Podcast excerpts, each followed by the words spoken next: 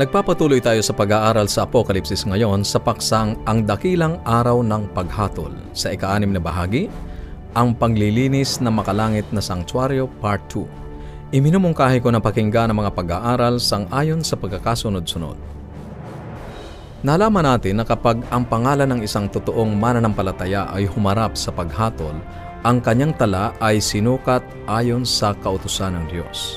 Ang kanyang mga kasalanan ay tinatatakan ng nagsisi, nagpahayag at pinatawad. Sila ay nababalot ng ganap na katuwiran ni Jesus. Hindi ito nangangahulugan na hindi nagkakasala ang mga lingkod ng Diyos. Sila ay may malapit na ugnayan sa Diyos na kapag sila ay nagkakasala, sila ay taos-pusong nagsisisi, nagpapahayag ng kanilang kasalanan at tumatanggap ng kapatawaran. Wala silang dapat ikatakot sa paghatol dahil ang ganap na matuwid na buhay ni Jesus ang siyang tumatayo sa paghatol para sa kanila at sila'y hinahatulan ayon sa ginawa ni Jesus. Subalit kapag humarap sa paghatol ang maliit na sungay at ang mga sumusunod sa kanya, kapag ang kanilang tala ay sinukat ayon sa kautusan ng Diyos, sila man ay masusumpungan ding nagkasala. Ngunit sa kanila ay hindi masusumpungan ang pagsisisi at paghahayag ng kasalanan. Sa halip, sila ay mangangatuwiran sa pagsasabing sila ay may karapatang baguhin ang kautusan ng Diyos. Walang kapatawaran para sa mga sinadya at mapangahas na kasalanan sa araw ng paghuhukom. Ang kanilang mga kasalanan ay hindi mabubura sa aklat na talaan kaya nga kailangan nilang pagbayaran ang kasalanan sa pamamagitan ng kanilang kamatayan o pagkawasak. Pansinin ang babala ni Kristo sa Apokalipsis, Kabanatang 3, Talatang 5. Ang magtagumpay ay daramtang gayon ng mga mapuputing damit at hindi ko papawiin sa anumang paraan ang kanyang pangalan sa aklat ng buhay at ipahahayag ko ang kanyang pangalan sa harapan ng aking ama at sa harapan ng aking mga anghel. Ikumpara natin ito sa Daniel, Kabanatang 3, talatang siyam hanggang labing apat. Habang ang maliit na sungay at ang mga sumusunod sa kanya ay naghahayag na sila ay bayan ng Diyos, ang pagpuksa ng Diyos sa kanila ay maaaring magdala sa iba sa pagdududa sa katarungan ng Diyos. Itatanong nila kung tama ba ang nagawa ng Diyos. Sa pamamagitan lamang ng pagharap sa pamantayan ng kautusan ng Diyos, nakikita ang tunay na likas ng maliit na sungay. Ito ay magiging daan upang ipagbigay sulit ni Jesus ang mga matuwid at tuluyang pawiin ang mga masama sa aklat ng buhay sa paraang makikita ng lahat na siya ay matuwid at patas. Sa ganitong paraan ay nililinis ng Diyos ang makalangit na sanktuaryo na naghahayag ng mabuting paghatol sa mga tapat ng Diyos at iniaangat ang kautusan ng Diyos. Kapag natapos na ni Jesus ang kanyang gawa ng paghatol, siya ay tatayo at sasabihin, ang liko ay magpapakaliko pa, at ang marumi ay magpapakarumi pa, at ang matuwid ay magpakatuwid pa, at ang banal ay magpakabanal pa. Narito, ako'y madaling pumaparito at ang aking gantimpala ay nasa akin upang bigyan ang kagantihan ng bawat isa ayon sa kanyang gawa.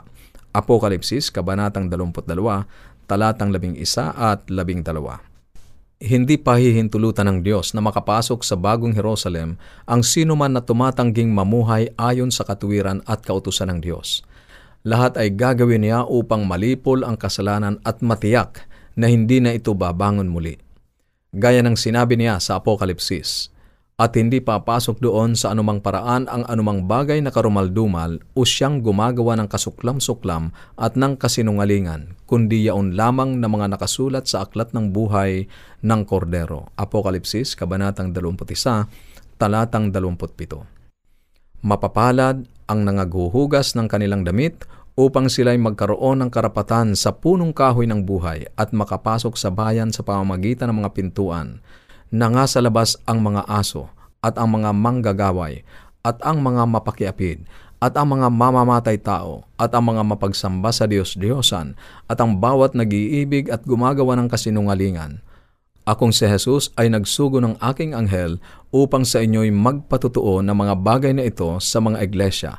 Ako ang ugat at ang supling ni David, ang maningning na tala sa umaga. Apokalipsis Kabanatang 22, talatang 14 hanggang 16. Kapansin-pansin na ang makabagong Biblia ay nagsasabi lamang ng ang nangaghuhugas ng kanilang damit ang makakapasok sa Jerusalem. Ngunit ang King James Version ay nagsasabing ang mga nag-iingat ng kanyang kautusan ang makakapasok sa syudad. Ang orihinal na salitang Griego nito ay hindi malinaw at maaaring maunawaan sa parehong paraan. Ngunit ito ay hindi na mahalaga dahil ang tanging daan upang mapabilang sa mga nag-iingat ng kanyang kautusan ay sa pamamagitan ng paghuhugas ng damit sa katuwiran ni Kristo. Kaibigan, maaaring ikaw ay magtatanong, bakit ang tala ng ating mga kasalanan ay nasa langit pa gayong tayo ay pinatawad na? Bakit kinakailangang humarap sa paghuhukom ang mga Kristiyano? Bahagi ng tanong na ito ay nasagot na natin sapagkat sinabi ni Jesus, hindi ang bawat nagsasabi sa akin, Panginoon, Panginoon, ay papasok sa kaharian ng langit, kundi ang gumaganap ng kalooban ng aking Ama na nasa langit. Sa Mateo, Kabanatang 7, Talatang 21. Marami ang nagsasabing sila ay tunay na kristyano, ngunit ang ating mga gawa ang siyang nagsasabi na tayo ay totoong mga tagasunod ni Kristo sang ayon sa unang Juan, Kabanatang 2, Talatang 36. Ito ay hindi nangangahulugan na tayo ay naliligtas dahil sa ating mga gawa. Tayo ay naliligtas dahil sa biyaya sa pamamagitan ng pananampalataya. Ito ay nangangahulugan na ang pananampalataya ay gumagawang may pag-ibig upang ang totoong pananampalataya ay makita sa mga gawa. Sinabi ni Santiago sa kanyang aklat, Kabanatang 2, talatang 18 at 26, Oo, sasabihin ng isang tao, ikaw ay mayroong pananampalataya at ako'y mayroong mga gawa. Ipakita mo sa akin ang iyong pananampalatayang hiwalay sa mga gawa at ako sa pamamagitan ng aking mga gawa ay ipakikita sa iyo ang aking pananampalataya. Sapagkat kung paanong ang katawan na walang espiritu ay patay, ay gayon din ang pananampalataya na walang gawa ay patay. Maliwanag sa mga talatang ito na inaasahan na ang bawat mananampalataya na iniligtas ng Diyos ay magbubunga sa Kanya ang kaligtasang ito ng mabuting gawa, hindi upang maligtas, kundi sapagkat siya ay iniligtas ng biyaya ng Diyos sa pamamagitan ng kanyang pananampalataya. Sana ay naging maliwanag po ito. Ang ikalawang dahilan sa paghatol ay masusumpungan sa ikalawang Tesalonika, Kabanatang 1, talatang 4 at 5. Ganito ang nakasulat. Anupat kami sa aming sarili ay nangagkakapuri sa inyo sa mga iglesia ng Diyos dahil sa inyong pagtitiis at pananampalataya sa lahat ng mga pag-uusig sa inyo at sa mga kapighatiang inyong tinitiis, na isang tandang hayag ng matuwid na paghuhukom ng Diyos, upang kayo'y ariing karapat dapat sa kaharian ng Diyos na dahil dito'y nangagbabata rin naman kayo. Kaibigan, hindi sapat na ikaw ay naligtas dapat kang manatiling ligtas sa pamamagitan ng pananatili kay Kristo hanggang sa huli. Hindi maaaring tanggapin natin si Jesus ngayon at pagkatapos ay kakalimutan na natin ang pagtanggap na iyon at babalik tayo sa dating paraan ng ating pamumuhay. Ang ating pagtanggap sa Diyos ay nararapat na palagian at tuloy-tuloy na gaya ng sinabi ni Pablo, ako'y namamatay araw-araw. Unang Korinto, Kabanatang 15, talatang 31. Dapat tayong magbata hanggang sa huli. Sinabi ni Jesus, ang magtiis hanggang sa huli ay maliligtas. Mateo, Kabanatang 24, talatang 13. Sa Hebreo, Kabanatang 4, talatang 12 ay masusumpungan natin ang ganitong nakasulat. Sapagkat ang salita ng Diyos ay buhay at mabisa at matalas kaysa sa alinmang tabak na may dalawang talim at bumabaon hanggang sa paghihiwalay ng kaluluwa at espiritu ng mga kasukasuan at ng utak at madaling kumilala ng mga pag-iisip at mga haka ng puso. Sinasabi dito ni Pablo na ang salita ng Diyos ang siyang hahatol sa ating mga ginagawa at iniisip. Walang naitatagong lihim sa Diyos. Bilang mga Kristiyano, tayo ay mananagot sa ating mga pag-uugali ito ay makikita sa paghuhukom, kaya nga tayo ay pinaaalalahanan na maging matatag sa ating pananampalataya. Ito ay hindi nangangahulugan na ang bayan ng Diyos ay hindi nagkakasala. Hindi makatatayo ang sino man sa harap ng Diyos na nakakaalam ng lahat at aangkining siya ay walang kasalanan o walang sala. Unang Juan, Kabanatang 1, Talatang 8. Ngunit ito ay nangangahulugan na kinikilala natin ang paghatol ng Diyos na naaabot ang lahat at inihahayag natin ang ating kahinaan at kasalanan. Ito ang kahulugan ng pananatiling matatag sa pananampalataya. Dapat din nating pansinin na gaya ng sinabi ni Pablo sa ikalawang Tesalonika, Kabanatang 1, Talatang 5, na ang pananampalataya at pagtitiis ng mga banal ang siyang patunay na ang paghatol ng Diyos ay matuwid. Kaya nga ang pinakabunga ng paghatol ay patutunayan nito na ang Diyos ay makatarungan sa pagliligtas sa mga mananampalataya at sa pagwasak sa mga hindi sumampalataya o sa masasama. Dapat na maging malinaw na tanging sa pamamagitan lamang ng krus, ang Diyos ay makapagliligtas at makapagwawasak. Ang krus ang kapahayagan ng kanyang katarungan sangayon sa Roma, Kabanatang 3, talatang 25 at 26. Ngunit sinasabi ng Biblia na hindi maililigtas ng krus ang lahat.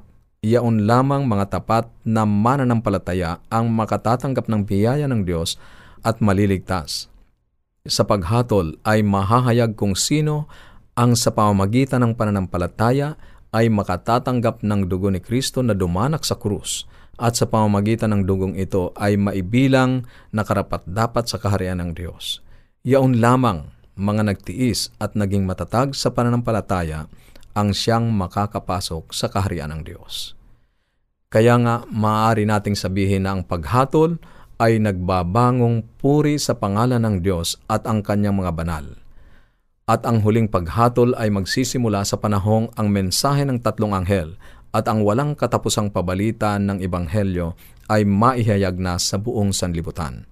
Apokalipsis, Kabanatang 14, Talatang 7, at sinasabi niya ng malakas na tinig, Matakot kayo sa Diyos at magbigay kalwalatian sa Kanya, sapagkat dumating ang panahon ng Kanyang paghatol at magsisamba kayo sa gumawa ng langit at ng lupa at ng dagat at ng mga bukal ng tubig. Kaibigan, sana'y naging maliwanag sa iyo na ang paghatol ng ating Panginoong Diyos sa panahong iyon ay para sa lahat upang makita ang kanyang matuwid na mga gawa at gayon ding maibigay sa mga sumampalataya na nagtiis ang karapat-dapat na kaloob ng buhay na walang hanggan mula sa ating Panginoong Diyos.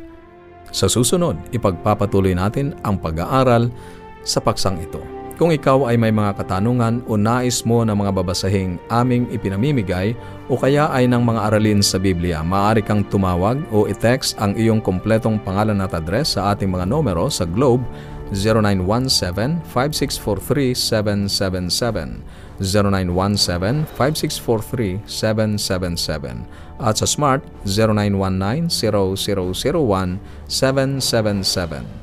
0919-0001-777.